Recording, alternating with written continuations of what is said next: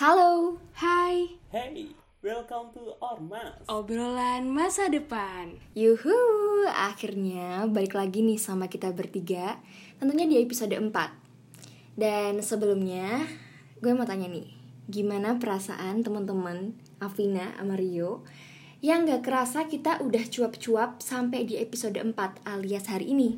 Nah, pastinya pertamanya deg-deg banget gak sih dulu tuh? Kayak nervous lah ya awal-awal take podcast ya kan. Tapi so far selama ini kayak sampai detik ini gitu ya, kayak seru banget sih karena kita bisa sharing-sharing hal yang berguna gitu kan.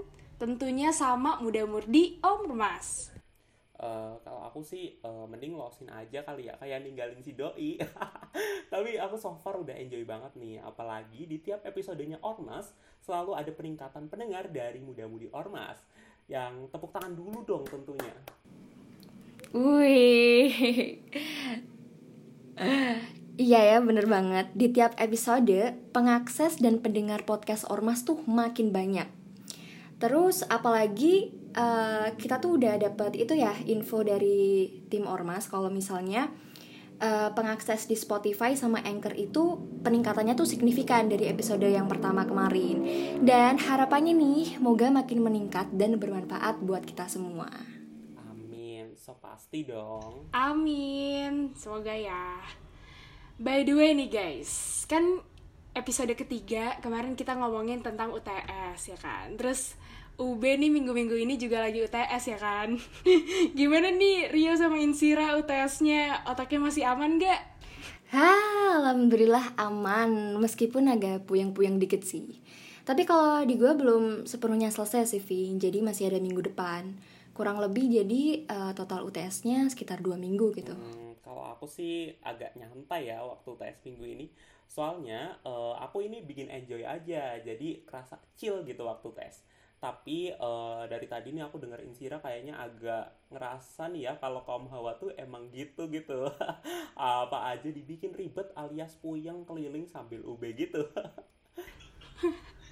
Ah lo tuh bisa aja sih yuk daripada cowok tuh kayak apa-apa dibikin simple mulu. Kan emang kalau perempuan tuh calon ibu, calon mama gitu kan. Jadi kayak eh, di masa depan tuh harus perfeksionis lah gitu mulai dari sekarang ya nggak sih Ra? Ya, betul banget. Bay- bayangin aja deh yuk, kalau misal nanti tuh lu punya istri, apa-apa dibikin santai. Ntar pekerjaan rumah nggak ada yang kelar, dan yang ada malah lu disuruh go food terus tiap hari. Gimana coba? Ayo. Ya, ya deh ya. Tapi emang ya pokoknya cowok nih tempat salah gitu ya di mata perempuan. Dan perempuan itu selalu benar. Tapi nih guys, kita kembali topik. Aku mau ngasih tips buat muda-mudi ormas yang sekarang lagi UTS. Jadi yang pertama itu harus siapin koneksi dulu. Soalnya emang paling penting. Dilanjut buat nge-highlight materi yang memang udah disorot sama dosen. Biar materi sama soal yang dikerjain itu keluarnya sama. Yap, bener tuh. Gue setuju sih sama Rio. Gue juga pengen nambahin sih, kayak tipsnya tuh juga jangan terlalu panik sama terlalu mikir berat banget gitu. Soalnya tuh eh, menurut gue, sepengalaman gue juga kayak yang penting baca-baca dan kuncinya harus tetap relax.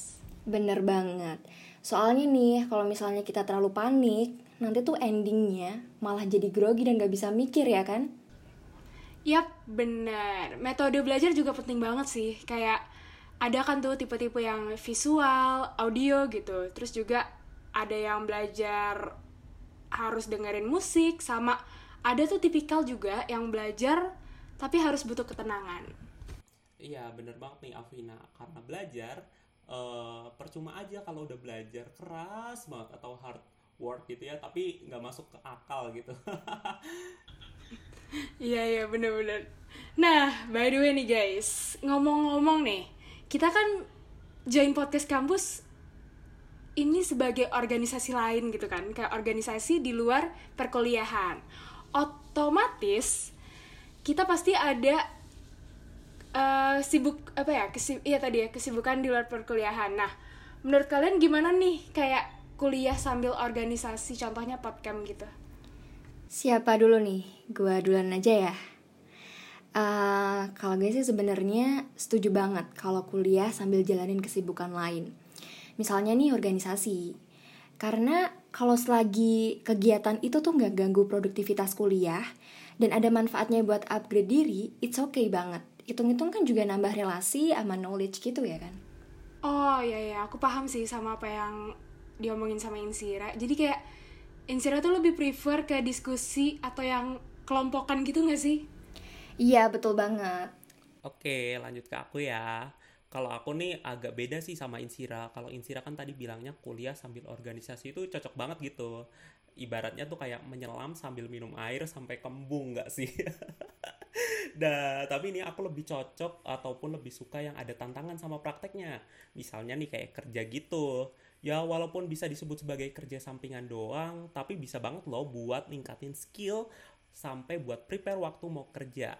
Terus juga buat bisa nemuin passion diri waktu ke depannya nanti. Kan lumayan kita udah dapet pandangan baru buat dunia kerja duluan gitu. Bisa aja yo. Eh tapi jadi ibarat nyontek gitu gak sih? Kayak tahu duluan. Nah, gantian gue ya. Kalau gue tuh lebih suka kuliah organisasi sama buat acara atau kegiatan gitu sih. Soalnya kayak menurut gue asik banget sumpah. Asiknya gimana tuh Vin maksudnya? Asiknya tuh menurut gue karena bisa dapat pengalaman, sertifikat sama yang paling penting tuh menurut gue relasi. Tuh, kayak penting banget deh pokoknya. Wih, seru banget ya kayaknya. Kak, tapi kalau misalnya dapet jodoh bisa nggak sih lewat kayak gitu tuh?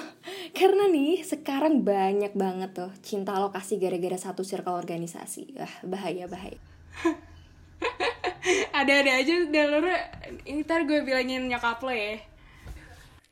Astaga, astagfirullah. Aku jangan diduain dong dari tadi. Kalian itu berdua cuma ngomong gitu. Coba deh aku mau tanya ke Insira ataupun ke Afina yang udah tadi nge-spill tentang pandangan kuliah sama juga organisasi ataupun kuliah sama kerja gitu ya. Tapi ada nggak sih cara gitu buat kuliah sama organisasi atau kerja itu bisa akur dan gak tabrak-tabrakan waktu sama dunia kuliah? Uh, kalau itu gue tahu dong pastinya. Boleh gue spill nggak nih buat muda-mudi ormas yang lagi dengerin? Boleh ya? Jadi yang biasa gue lakuin tuh pertama wajib buat efisiensi kegiatan biar tertata rapi kayak jiwa gue kayak gini nih. Dan yang kedua harus disiplin waktu biar tertib.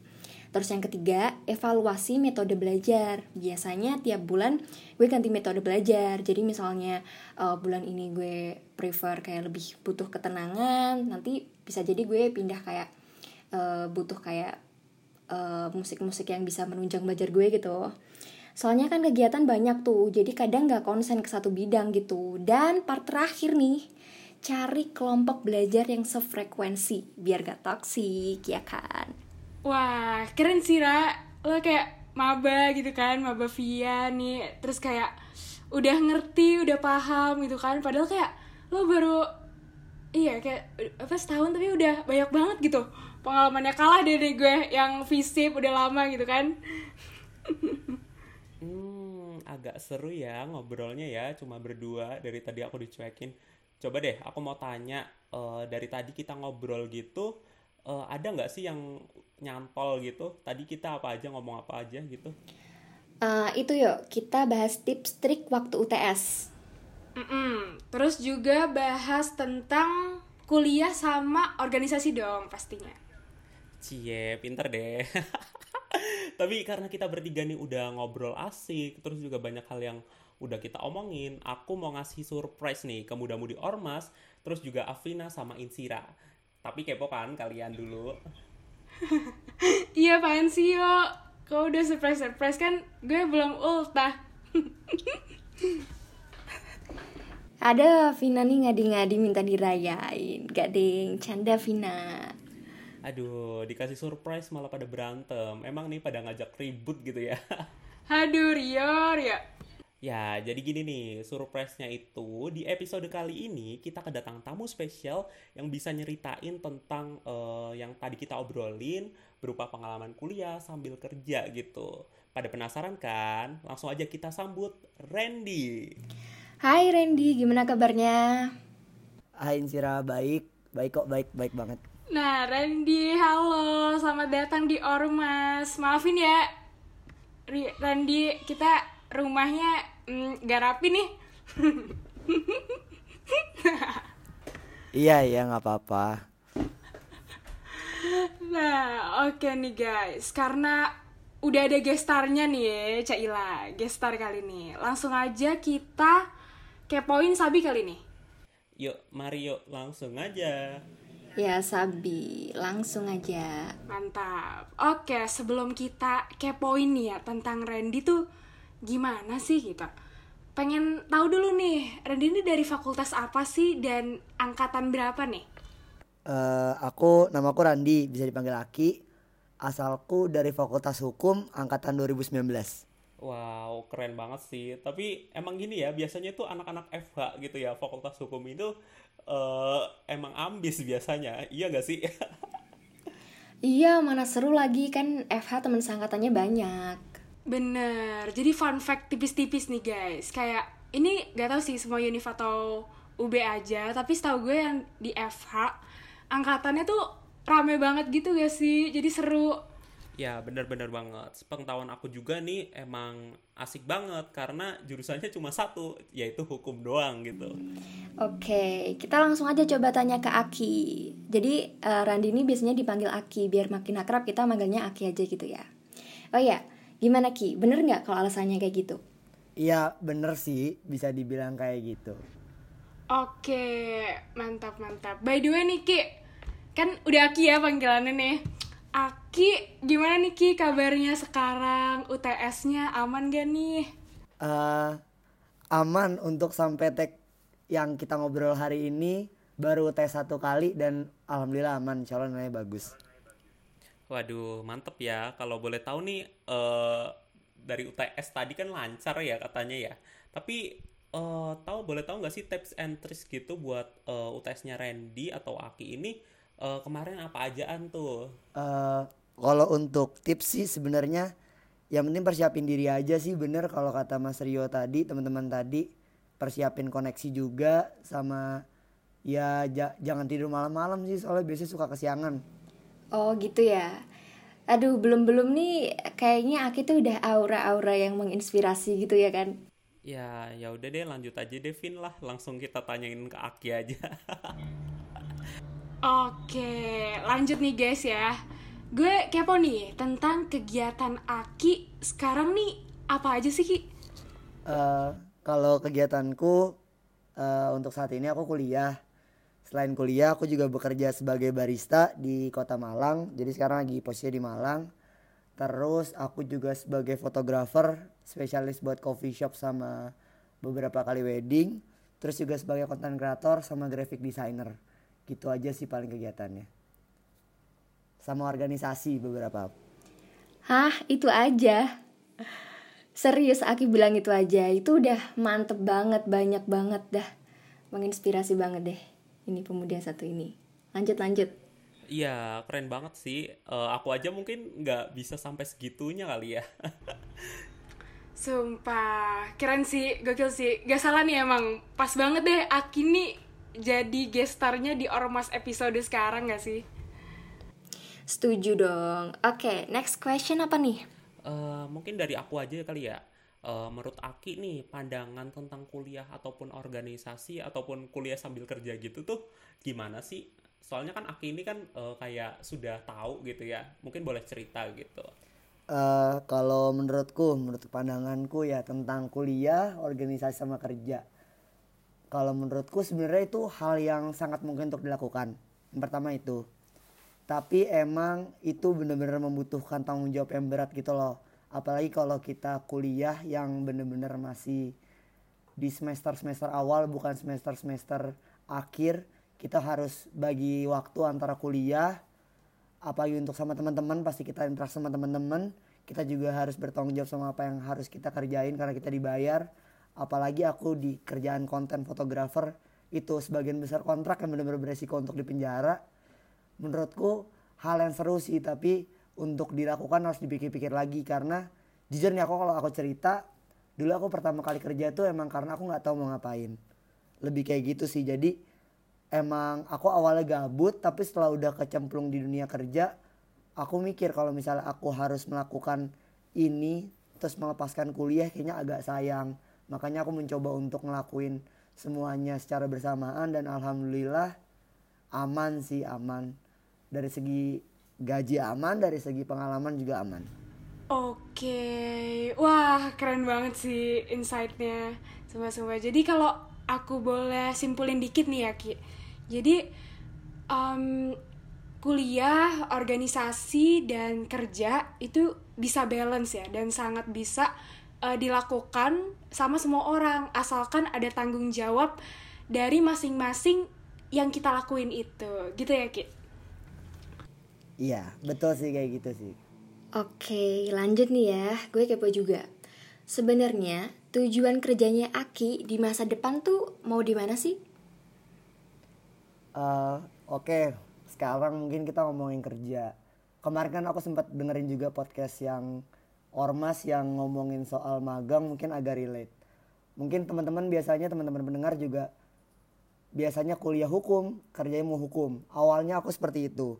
Karena aku suka ngomong, suka interaksi sama orang, suka berdebat, makanya aku pilih hukum. Tapi jujur, setelah satu tahun belakangan, ceritanya sebenarnya panjang. Setelah aku dulu punya tujuan kerja di hukum, tapi setelah menemukan pekerjaan-pekerjaan semacam ini aku berubah. Dulu aku butuh uang, aku nggak tahu mau ngapain, terus aku ditawarin untuk belajar kamera, disuruh cari uang untuk beli kamera. Sejak itu aku ngerasa ya sebenarnya apa yang kita pelajarin di kuliah itu ya untuk bekal hidup, tapi untuk menentukan kita kerja di mana itu adalah pilihan yang lain, urusan yang lain. Kalau menurutku gitu sih untuk tujuan kerjaku aku pasti akan menyelesaikan kuliah hukumku dulu tapi untuk prospek in kerja aku pengen jadi graphic designer sih atau nggak jadi content creator yang bener-bener tetap di satu perusahaan atau satu tempat gitu sih aku pengen Widih, keren banget deh. Jadi tujuannya itu dari awal sampai sekarang itu jelas gitu ya. Oke, terus eh, kepo juga nih Ki, kayak em, ada nggak sih Ki kesibukan lainnya selain yang udah Aki ceritain tadi gitu? Atau nggak misalnya ada cerita apa gitu Ki, misalnya yang boleh banget nih di-share ke teman-teman Ormas yang kiranya harus tahu deh eh, buat insight muda-mudi Ormas yang dengar gitu. Eh, kalau kesibukan sekarang yang pasti aku kuliah semester 4 di Fakultas Hukum Brawijaya. Terus aku di kampus ikut dua organisasi di ALSA sebagai koordinator on creative design sama koordinator media dan informasi di Justisia Fakultas Hukum Brawijaya untuk di kampus itu terus kalau untuk proyekan-proyekan yang komersial di kampus ada beberapa yang udah aku pegang yang alhamdulillah juga selesai dengan lancar Terus kalau di luar pekerjaanku juga sebagai barista di salah satu coffee shop yang tadi aku udah jelaskan. Terus aku lagi megang konten di Mentai Malang. Mungkin kalau teman-teman tahu. Terus juga ada beberapa coffee shop yang kontennya aku pegang. Terus aku lupa nih. Terus kalau nggak salah aku aku sekarang lagi ongoing 7 project, 7 project eh, komersial yang masih jalan sampai sekarang dari beberapa tempat di kampus juga ada, di luar juga ada. Kalau pertanyaan tentang cerita, cerita kerja, aku dulu pernah di penjara, hampir di penjara. Karena pertama kali kerja itu aku ngegampangin tanda tangan kontrak. Jadi aku tinggal tanda tangan, nggak aku baca, nggak aku baca. Dan beberapa kali ngelanggar kontrak, untungnya ketahuan yang ngelanggar tuh di hari kontrak itu berakhir. Jadi aku tuh dulu sempat foto, harusnya 25 foto tapi cuma 23 foto.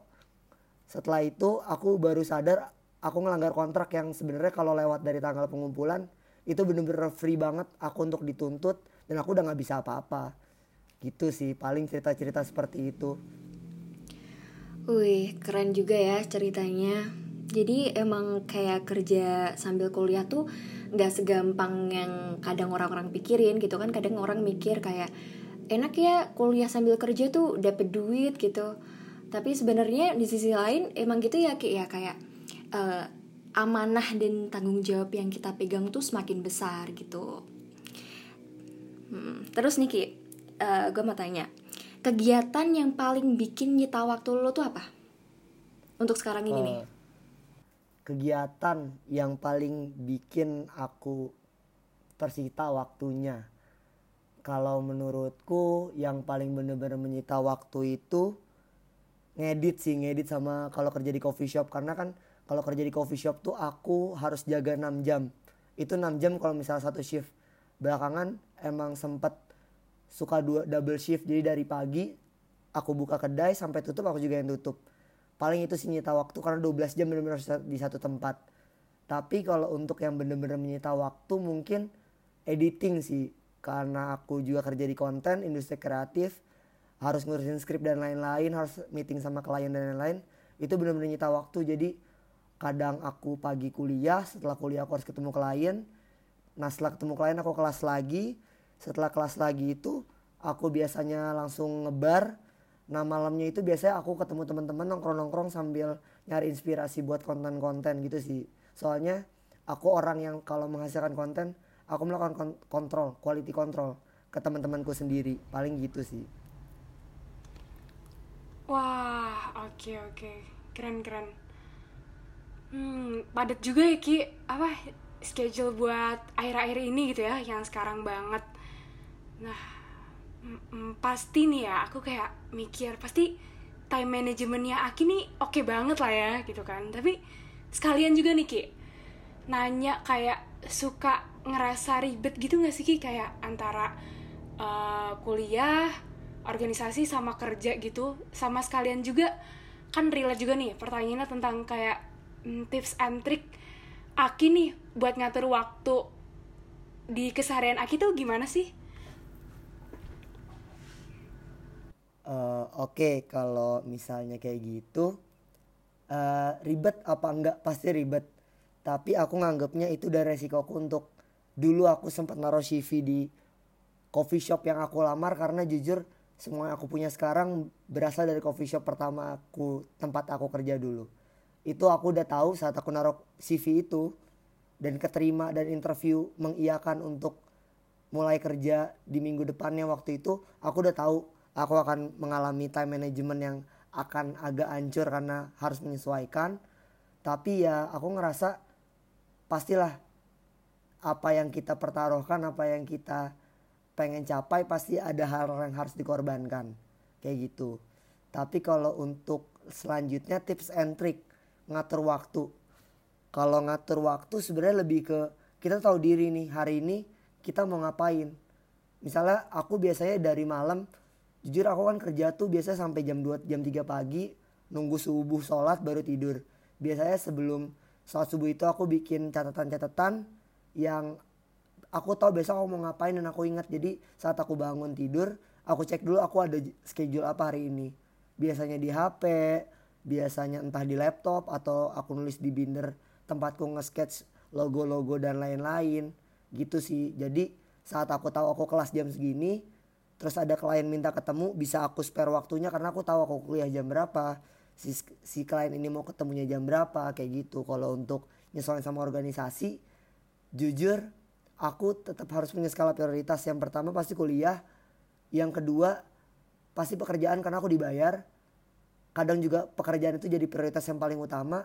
Tapi sebenarnya kondisional sih kalau misalnya organisasi lagi bener-bener butuh aku mungkin aku akan kalahin semuanya kalau kerja lagi bener-bener butuh aku aku ngalahin semuanya. Kalau kuliah bener lagi penting aku juga ngalahin semuanya. Paling lebih ke kondisional sih.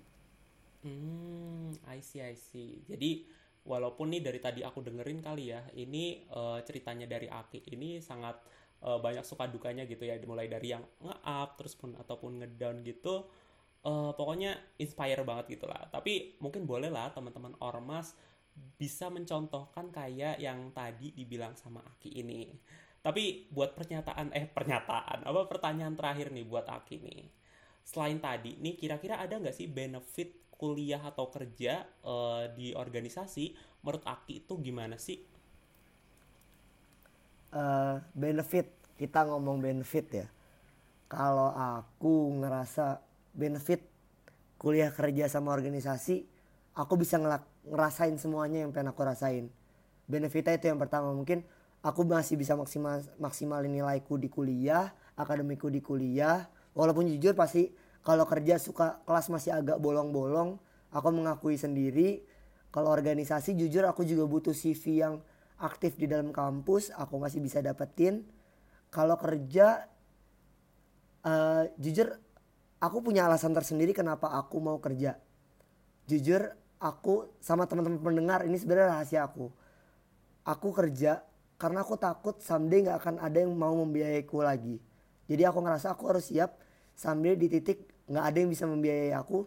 Aku bisa bilang oh ya udah nggak apa-apa. Itu sebenarnya alasan utamaku awal kenapa mau kerja selain gabut.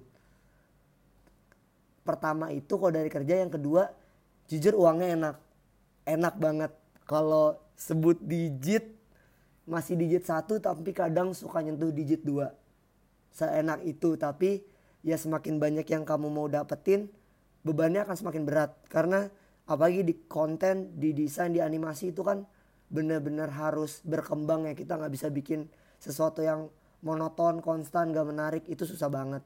Paling gitu sih benefitnya. Gitu ya. Aduh dengerin aku ini sampai kayak merinding gitu. Sumpah. Karena apa ya jarang banget gitu uh, kayak termasuknya generasi muda gitu kan mikir sampai sejauh itu sampai mikir uh, nanti uh, harus berdiri di kaki sendiri tanpa harus mengandalkan orang lain gitu keren banget sih si Aki dan tentunya nih buat muda-mudi ormas tentunya uh, berbagai hal yang udah dijabarkan sama Aki tadi tuh cocok banget kalau misalnya diterapin di kehidupan kita semua. Ya kan guys? Benar. Terus juga nih jujur aku juga tadi kayak dengerin kan banyak kayak cerita-ceritanya Aki gitu kan. Kayak tadi dari yang mulai uh, apa pengalaman kontrak kerja pertama ya kan kayak sampai tadi benefit-benefitnya gitu dan suka dukanya juga ya tadi yang disampaikan sama Aki sama Rio juga tadi konklusinya terus kayak wah keren banget sih jadi buat teman-teman ormas nih yang lagi dengerin kita kita tuh bisa banget loh guys ternyata punya kesempatan besar banget buat ikutin ketiga hal produktif kayak tadi gitu. Kayak misalnya kuliah organisa organisasi sama kerja.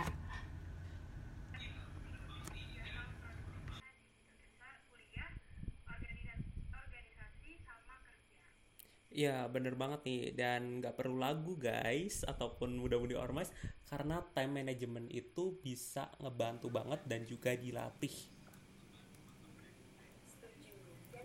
Setuju. Dan ternyata juga benefitnya banyak banget uh, untuk bisa ngelakuin hal-hal kayak tadi. Nah, udah kelar nih guys. Kita ngobrol sama Aki yang notabene-nya dia tuh mahasiswa, Aki ini mahasiswa tapi udah bisa apa ya balancing antara kuliah, organisasi sama kerja. Keren banget gak sih? Sabi banget sih kalau misalnya muda-mudi ormas nih tertarik buat masuk ke dunia kerja sambil kuliah sambil organisasi juga gitu kan. Yes, betul banget. Nah, ini nih banyak banget juga muda-mudi yang pastinya masih ragu alias galau nggak bisa kelola time management waktu kuliah, organisasi, dan kerja dengan baik. Nah, gue mau kasih tips nih cara ngelolanya, biar lebih bijaksana dalam mengatur waktu. Oke, langsung spill aja kali ya Insira nih. Aku aja kadang masih bingung nih hari ini buat bagi waktu antara kuliah juga sama organisasi. Oke yo, jadi ini tips aja pal gue ya. Gue tuh suka bikin schedule to-do list per minggu jadi misal hari Senin apa aja sih yang mesti gue lakuin? Terus deadline buat tugas-tugas kuliah pasti gue catat biar terstruktur. Jadi segala kegiatan yang dijalanin tiap harinya tuh uh, terstruktur dan gak sistem kebut gitu. Kan kalau misalnya Rio kemarin kan bahas kayak dia tuh tipe orang yang sistem kebut semalam gitu kan yo. Tapi kalau gue nggak bisa sih. Gue harus dari jauh-jauh hari udah udah kayak well prepared gitu. Daripada nanti gue malah uring-uringan sendiri gitu. Nah, gue juga gitu sih ya. Kayak gue selalu bikin schedule di HP gitu kan buat reminder biar gak kelupaan apa aja sih gitu kayak yang harus gue kerja ini misalnya di hari ini. Terus kadang gak cuma itu aja sih kayak gue kadang tuh nyatuin schedule meeting atau misalnya deadline sama teman-teman atau organisasi di Google Calendar gitu kan. Jadi kayak bisa uh, eh, sama-sama ke update gitu kalau misalnya ada jadwal baru apa nih kira-kira gitu. Dan enak juga rapi ngelihatnya ya namanya juga cewek kayaknya dia. Emang rajin-rajin gitu ya tapi ada nggak sih buat tips gitu buat orang yang mager ataupun lagi mager gitu gimana tuh Eits, jangan salah yo. Time management itu nggak pandang bulu, cowok sama cewek itu sama aja. Jadi kalau misal pengen jadwalnya lebih tertata, juga mesti rajin-rajin bikin reminder buat diri sendiri. Kalau nggak gitu ya, hmm, salah satu caranya tuh coba deh uh, kerja pas kita lagi hektik ngerjain tugas kuliah sama organisasi, kasih satu hari jeda dalam seminggu yang bener-bener itu time untuk rehat dari kepusingan itu jadi istilahnya kayak buat charging baterai gitu biar nggak loyo dan kita bisa ngumpulin semangat kita di hari besok gitu sih Nah, bener sih, gue setuju. Jadi jangan sampai otak kita tuh dibuat mikir mulu gitu kan, kayak 24 per 7 gitu. Aduh, kayak jangan deh gitu, diusahain teman-teman Ormas, mudah-mudahan Ormas yang ada dengerin, perlu banget nih buat me time atau kayak uh, ngecas lagi nih tenaga-tenaga kita yang udah dikeluarin selama minggu itu selama beberapa hari terakhir gitu. Ya bener banget nih Afina sama Insira. Aku sendiri biasanya kayak ngerasa capek Kalau semisal dipaksain dan hasilnya juga nggak bakal prima tentunya. Terus juga kalau dari aku nih ya uh, Apa ya nggak bakal mikir urusan organisasi waktu jam hetik kuliah gitu. Soalnya bakal nggak fokus sama apa yang ada di depan mata apalagi kan kuliah nih. Dan kalian gitu juga nggak sih? Iya iya sama. Gue juga gitu sih. Kayak uh, buat nentuin hal-hal itu biasanya gue juga pakai skala prioritas gitu. Kayak ada empat part dibagi gitu. Udah udah pernah dengar belum guys? Uh, yang gimana tuh Vin nah jadi tuh kayak nih gue spill tipis-tipis aja ya kan. Jadi kayak ada empat gitu mm, empat terus kayak dibagi jadi do schedule live sama delegate gitu. Nah jadi itu tuh berurutan gitu guys. Kayak ada yang dari paling penting sampai yang gak urgent sama gak important. Jadi kayak bisa diatur gitu. Hmm, nah, mantep mantep juga nih. Mungkin boleh kali ya buat episode selanjutnya di ormas nih kita bakal bahas tentang time management gitu Wah, sabi banget tuh. Makanya buat muda-mudi ormas nih, dengerin kita terus ya, jangan bosan-bosan pokoknya. Yuk, wajib sih. Oke, by the way nih guys, kita kan tadi udah kelar ngobrol-ngobrol sama Aki ya, tapi kita belum bilang makasih nih dan bye-bye gitu kan sama Aki. Jadi uh, aku di sini perwakilan sama teman-teman ormas, terus Insira sama Rio juga pengen ngucapin makasih banyak nih buat Aki yang udah sharing berbagai hal yang bener-bener menurutku pribadi kayak inspiratif banget dan pastinya juga menurut Insira sama Rio juga gitu. Kayak keren banget dan pastinya bisa nginspirasi buat muda-mudi ormas yang dengerin podcast kita pada episode 4 ini.